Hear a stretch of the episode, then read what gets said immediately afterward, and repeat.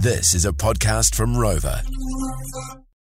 Oh, g'day there. Producer Caleb here for this week's great stuff. We kick things off with some serious heat. and it was the result of show boss Teagues trying to tell me that motorsport is better than cricket. What a load! Motorsport is social. Your mates will come round and watch it with you, whether they like it a lot or not, because A, it's interesting, and B, it sounds good. Heaps of action. You'll never know who's going to cause the scene on track. It's very unpredictable. Perfect. Snackable amount of time to watch a standard race, which is usually about 90 minutes. It's a game that requires more mental stamina and discipline than most other games. Try staying focused and standing eight hours a day for five days. Sure, cars go real fast, but imagine having a literal rock hurled at you at 150k. That requires serious skill to play that. Anyone can go play cricket. No one can just head down to the local Rebel Sport and grab a race car, can they? Caleb, you may be funny, you may have bought facts, but you're still wrong.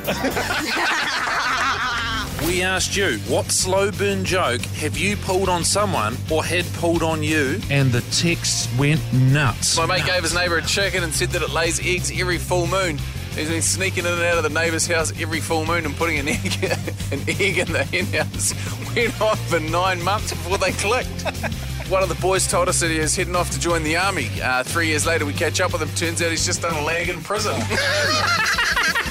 Not as nuts as this call that we got from listener Lara. You'll find out the nuts part very shortly. So when my husband and I first started going out, he was a really bad snorer. And what he told me was when he lay on his back, his balls would cover his anus and create an airlock, and that's why he snores. Hell no, to the no, no, no, yeah, to the no. I cradled his balls for three years before I figured it out. This week also saw the return of the best segment on New Zealand radio. What nicknames do you have for your apprentice at work? We've got an apprentice bricklayer called James Bond, uh, as in 007, zero talent, zero effort, and takes seven poos a day. Got a mate at work they call Pothole because you spend the whole day trying to avoid him. The wicket keeper puts on gloves and then stands out back. Bloke here at work that we're calling Grenade at the moment because we're just waiting for him to pull the pin. Harvey Norman. He's been there three years and he's got no interest. This week's great stuff is brought to you by Dunk. I need some of the stuff you're on, my friend. I don't know about you, mate, but I absolutely bloody love that song. How are? How are ya?